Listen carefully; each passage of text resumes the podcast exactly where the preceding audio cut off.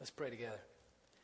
Gracious God, thank you for your written word. It speaks to us of your truth. It gives us the words of life, gives us what truly does lead to you, and therefore leads to joy and peace. May your living word speak to us such a way that we hear from you this day, that we grow in you, and that we indeed do uh, jump into the river, that we do indeed decide to follow you more closely. Do your work, Holy Spirit. In the name of Jesus we pray. Amen. The passage is John chapter 16, starting with verse 16. It's found on page 879 in your Pew Bible. I invite you to turn there, read it on the screen. Conversation between Jesus and his disciples. Jesus speaking at first. A little while, and you will no longer see me. And again, a little while, and you will see me. Then some of his disciples said to one another, What does he mean by saying to us, A little while, and you will no longer see me? And again, a, a little while, and you will see me. And because I am going to the Father. They said, What does he mean by this? A little while. We do not know what he is talking about. Jesus knew that they wanted to ask him. So he said to them, Are you discussing among yourselves what I meant when I said, A little while and you will no longer see me, and again, a little while and you will see me? Very truly, I tell you, you will weep and mourn, but the world will rejoice. You will have pain, but your pain will turn into joy. When a woman is in labor, she has pain because her hour has come. But when her, her child is born, she no longer remembers the anguish because of the joy of having brought a human being into the world. So you have pain now, but I will see you again, and your hearts will rejoice, and no one will take your joy from you. On that day, you will ask nothing of me. Very truly, I tell you, if you ask anything of the Father in my name, he will give it to you. Until now, you have not asked for anything in my name. Ask and you will receive, so that your joy may be complete. I have said these things to you in figures of speech. The hour is coming when I will no longer speak to you in figures, but will tell you plainly of the Father. On that day you will ask in my name. I do not say to you that I will ask the Father on your behalf, for the Father himself loves you, because you have loved me and have believed that I came from God. I came from the Father and have come into the world. Again, I am leaving the world and am going to the Father. His disciples said, Yes, now you are speaking plainly, not in any figure of speech. Now we know that you know all things and do not need to have anyone question you. By this we believe that you came from God. Jesus answered them, Do you now believe? The hour is coming. Indeed, it has come when you will be scattered, each one to his home, and you will leave me alone. Yet I am not alone, because the Father is with me. I have said this to you so that in me you may have peace. In the world you face persecution, but take courage. I have conquered the world. This is the word of the Lord. Thanks be to God.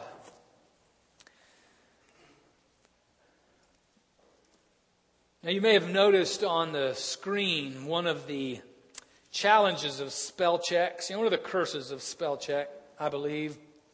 Because indeed, to preserve is a word. And it does remind me of mom, even, because she made really good preserves, and sometimes I'll still get some fig preserves. And maybe we could add a phrase or change it a little bit to say, we are preserved.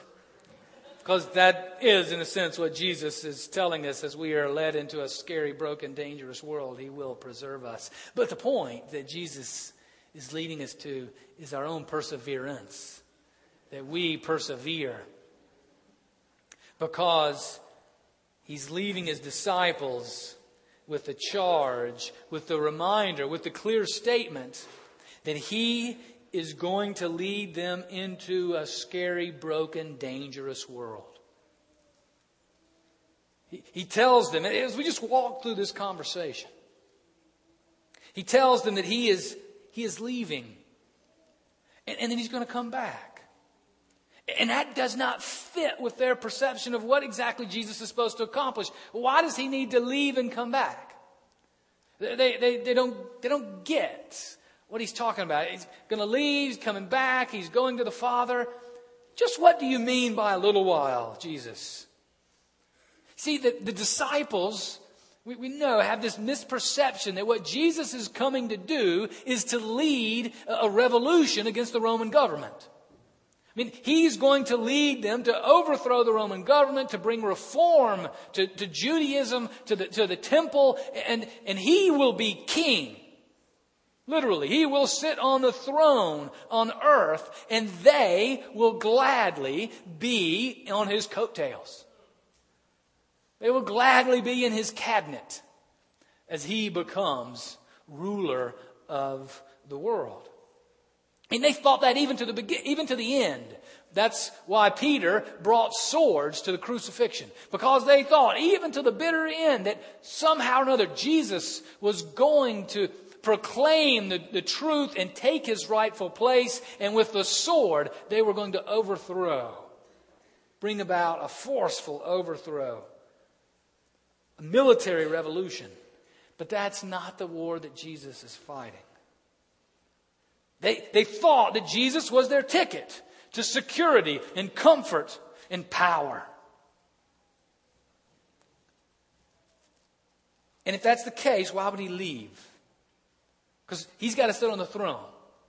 It just, just doesn't make sense. I love the disciples here uh, for a number of reasons. I mean, one, it makes me feel good. They're asking the question of Jesus, what is he talking about? I'm like, I ask the same question a lot of times. And it makes me feel like Jesus sometimes. On Sundays, when some of you say, what were you talking about? Ah, no, I'm in good stead. Just like the disciples, though, I think we can relate to them all too well. Because we're not so much wanting a Jesus to lead us in a revolution of love, in a revolution of, of human equality and dignity, but really what we want in Jesus is a divine travel agent. You know, a, a, a cosmic concierge who will just map out, you know, our journey for us. Go here, then here, then here, and this will be the, the easiest way, right? The least amount of wait in the airports. And when problems arise, we can ring the bell. He will come to our rescue. If sociologists are right in their surveys of us, we aren't so much Jesus followers as we are Jesus consumers. The good news is that Jesus knew the disciples didn't get it then, and he know his disciples don't get it now. Verse 19. Jesus knew that they wanted to ask him, so then he said to them, Are you discussing among yourselves what I meant when I said a little while. And you will no longer see me. And again, a little while, and you will see me. Then, verse 20. Very truly, I tell you, you know, if, if Jesus is going to add any kind of emphasis to truth, you, you figure he's going to speak the truth, right? And so when he says, very truly, truly, truly, then that might be a hint. Hmm, maybe we should listen a little harder. I tell you, you will weep and mourn, but the world will rejoice. You will have pain. If we indeed are Jesus' followers, then we will go where he goes. And Jesus leads us into the midst of a broken, scary, dangerous world, a place characterized by pain, a place that will cause weeping and lamenting. He wants his disciples to know listen, this journey we're going on, it's not going to be easy. It's going to hurt at times. Now, for them, their, their pain, their, their hurt was very acute and very focused in a three day period in his, that was upcoming between his crucifixion and his resurrection. You know, imagine with me what these disciples were thinking. Man, we see still how clueless they are. They still hold to their dream instead of Jesus' dream that Jesus is going to bring an armed revolution and lead them into this, this place of security and comfort. And then they see on Good Friday their Lord, their leader, crucified, executed like a criminal. I mean, these folks had left the comforts of home. They'd left their nets at the seashore. They, would left the tax collecting booths in order to follow him. And they had given him everything.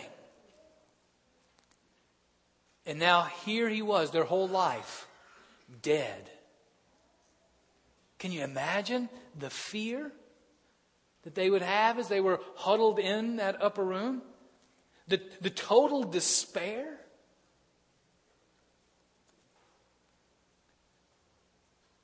And then we're told on the third day, when they saw Jesus face to face, that they were filled with joy. For us, our waiting is a little longer. Our period of despair is a little longer, for we wait for his second coming. I mean, we have the, we have the pain of waiting for him to return so that we can see him face to face. It's the pain of, of delayed gratification, almost a cuss word in our day.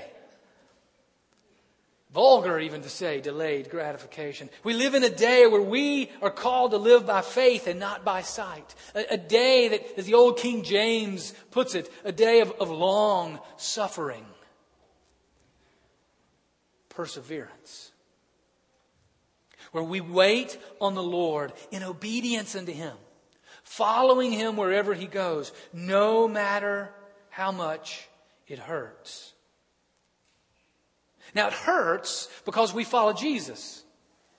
And, and, Jesus leads us in a way that goes against the tide, in a way that goes against the grain of the world. I mean, the world is filled with taking power by military might. And Jesus is saying, no, this is the way that I will be king through sacrificial love. Those crash into one another. Now, by the world, but in what John says and Jesus says, well, by means of the ways of the world, it doesn't mean the created order, which God created is good. But what he means is the ways of the world, the, the ways of the world that go against the ways of the kingdom of heaven.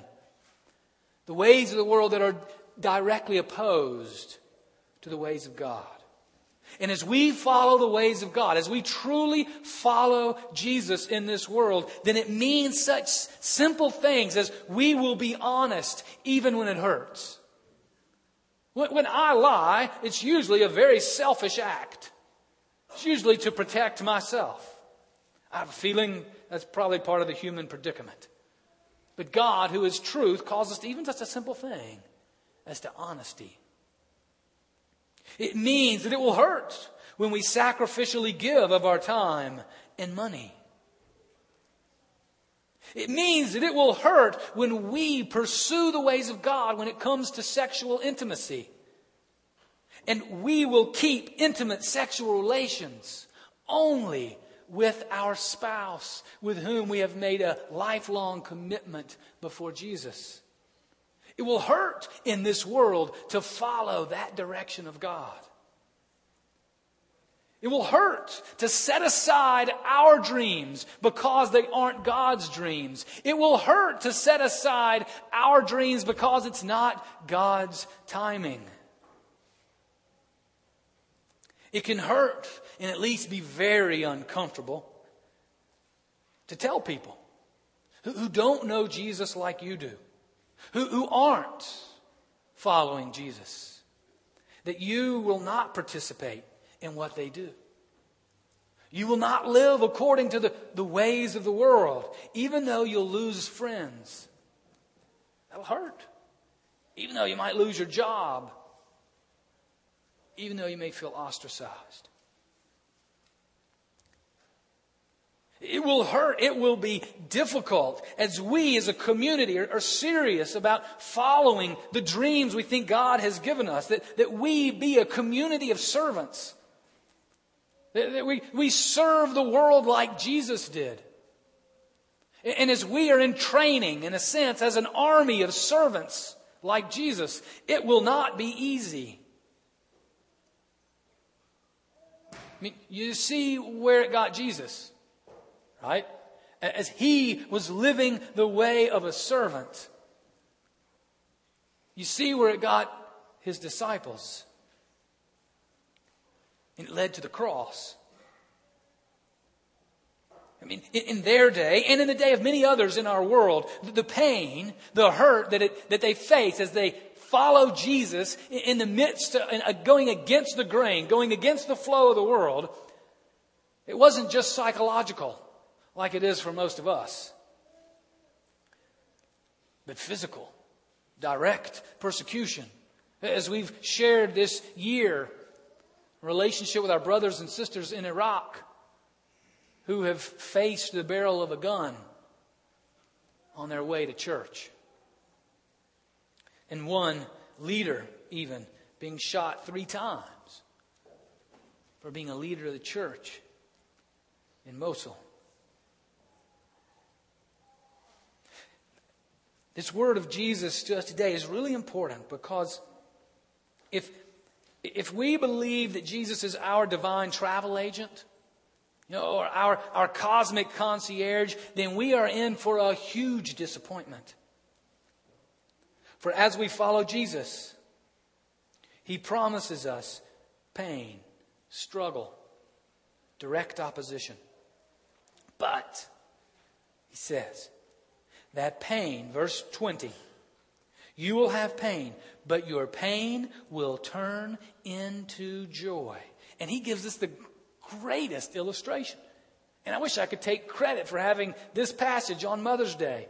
But when I put it together three months ago, I wasn't thinking about that at all.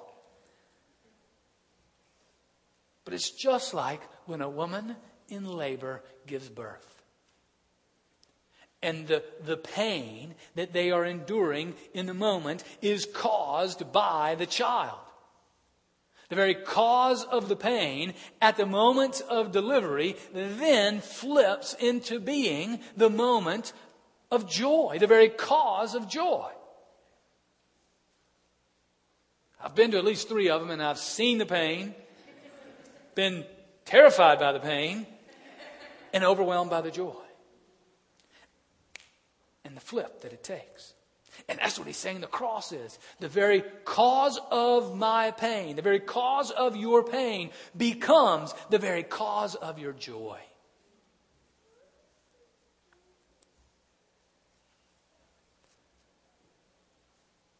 Not only at birth, but I even think what an illustration as we consider the, the pain of moms of raising your children and husbands and all that that entails. You know, and the pain and the worry, the anger, the struggle, the danger that you endure as, as they are raised to a mature adulthood. My poor mom's still waiting for me, but she's seen the light in certain points along the way. That pain will then turn into the joy. Verse 22. So you have pain now, but I will see you again, and your hearts will rejoice, and no one will take your joy from you. On that day, you will ask nothing of me. See how we're like the disciples? The disciples on the day of the resurrection, us on the, the day of, of Jesus' return? That then the battle will be over. The pain of going against the grain will be complete. And the ways that we have followed Jesus will be fulfilled when we see him face to face.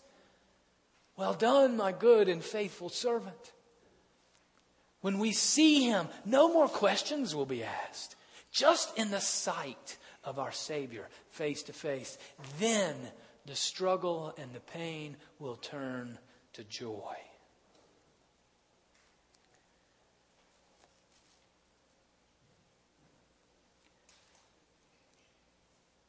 The second, then, truly, truly, that he gives in verse 23 is one that's, again, throughout this farewell discourse.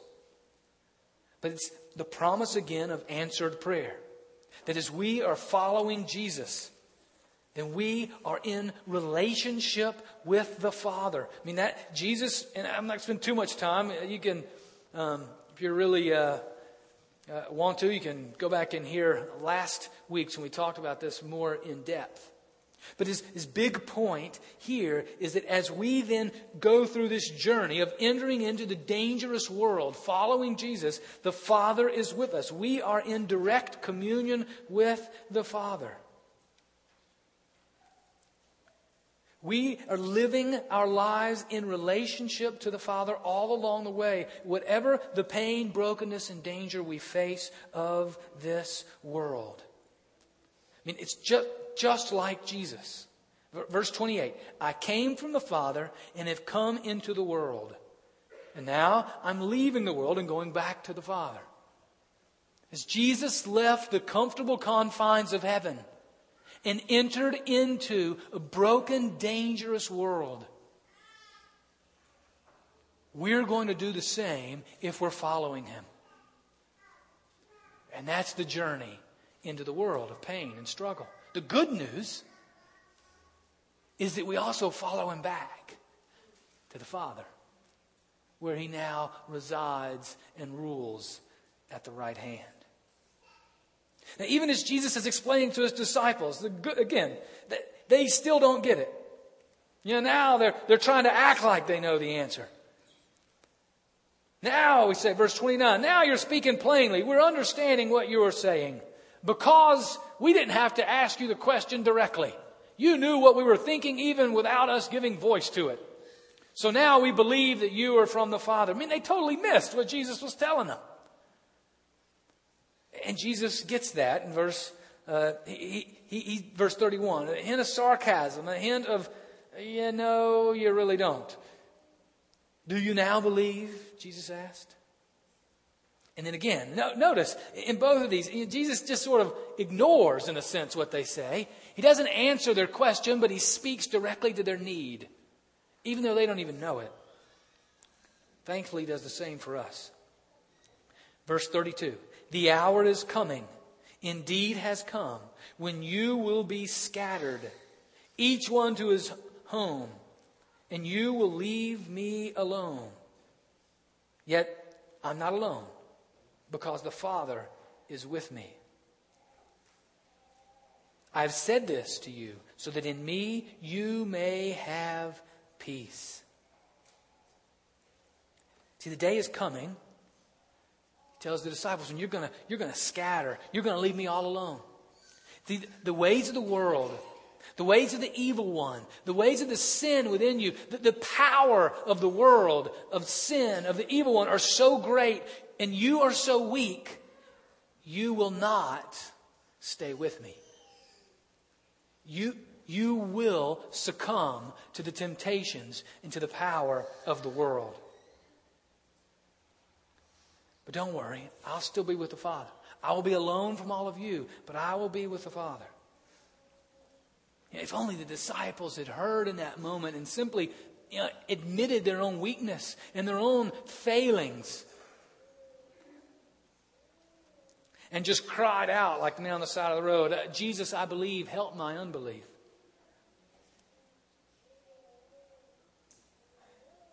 The pain and danger here with the disciples and with us isn't so much the pain of facing the world as we go against it, it's more the pain of facing ourselves when we succumb to it. It's, it's more the pain, the hurt, when we succumb to the temptations of the world, uh, when we do lie in order to protect ourselves, when we do succumb to the temptations of intimacy with another outside of God's good and perfect plan. The, the times when we ignore the needs and the poor around us. The times when we run from the danger God is calling us into. The times when we refuse the hard work of reconciliation, of connecting with one another across race and economics and generation. I mean, the history of the Christian church is littered with failures And Jesus telling us that this has been spoken to us. This peace has been given to his disciples and to us because he knows our weakness. And he has come to secure our forgiveness, to secure our salvation in his power, in his grace, in his strength, not in ours. I've said this to you so that you may have peace. Joy and peace are ours as He leads us into a world. But get the next sentence. In the world, you face persecution. Now that's, that's not a phrase. That's, that's not a verse that often makes it in an inspirational Christian calendar. That's not sort of the verse for the month. Often. It's not one that makes it as the lead page on a church website. It's not often that that makes it on the marquee for a Sunday service. In the world, you will have persecution. Now, the point that Jesus is making throughout, as we follow him, he will lead us into the pain, brokenness, and danger of this world. And that just doesn't work if Jesus is our travel agent. Now, consider with me also the flip side for, for those of you that are yahoos in the crowd. It, you're, you're wanting the danger. It's not go find the most dangerous place and jump into it either. The point is to follow Jesus. And as we follow Jesus in this world, He will lead us into the danger and the pain of this world. He, he's, he is not booking a nice cruise for us with God as our captain and the Spirit as the bartender and Jesus as the activity director. We are Jesus followers, not Jesus consumers. And so where he goes, we will go too. In this world, you will face persecution. But take courage. I have conquered the world. Be bold. Be secure. That's what he's saying, and take courage. Be bold as you go into the mess of the world, as I lead you into the mess of the world. I promise you joy and peace and boldness because I have conquered the world, Jesus says. That is the power of the resurrection that we celebrate.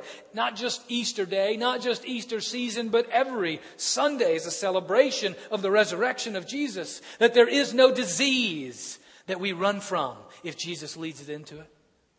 There is no economic disaster that we, we build our savings for if Jesus leads us into it. There is no poverty or crime that we run from because Jesus is victorious. There is no suffering that we avoid if Jesus is leading us into it. There is no weakness or unrighteous behavior in our world that Jesus calls us to be a light in the middle of it that we run from because he is victorious over the world. We refuse to run and hide. We follow Jesus into the midst of the pain and brokenness of danger of our world because we know Him not as our travel agent, not as our concierge, not as our activity director, but as our Lord and conquering Savior, victorious over anything the world can bring, even death itself. I want to take a moment here and encourage you who are feeling in the midst of the mess. I mean, you're there. You see it, you feel it, it hurts. Hear Jesus' words here. Be bold. Continue to face it in the power of the resurrection. He is victorious. And a day will come when you will see him face to face. And the joy will be complete. And he promises you even now, in him, a joy and a peace that is beyond this world. And for the rest of us, continue to hear Jesus' word and answer the call that we are, are committed to the mess of our world in our neighborhoods, in our place of business, in, in our schools, in our communities, in the city of Cincinnati. We are committed to following Jesus. No matter what the crime, the brokenness, the poverty, the unrighteousness, and the foolishness of the lost. We don't want protection as much as we want Jesus' boldness so that we will stay true to Him in the midst of it. That in the midst of it, we will receive His peace, we will live for His joy, and we will be bold for Him. I wonder for you, what is God saying to you? Where is Jesus leading you? Is it into a dangerous situation? Is it into a brokenness of the world that you've been running from? This may even be a new thought for you. I mean, you sort of like the idea, I do too, of Jesus being my travel agent. Instead of our Lord, our Savior, and the Savior of the world. C.T. Studd said it well. Great name, isn't it? Some wish to live within the sound of church or chapel bell. I want to run a rescue shop at the gates of hell. Jesus leads us into a broken, dangerous world, promising us persecution and hurt and promising us in Him joy and peace and boldness.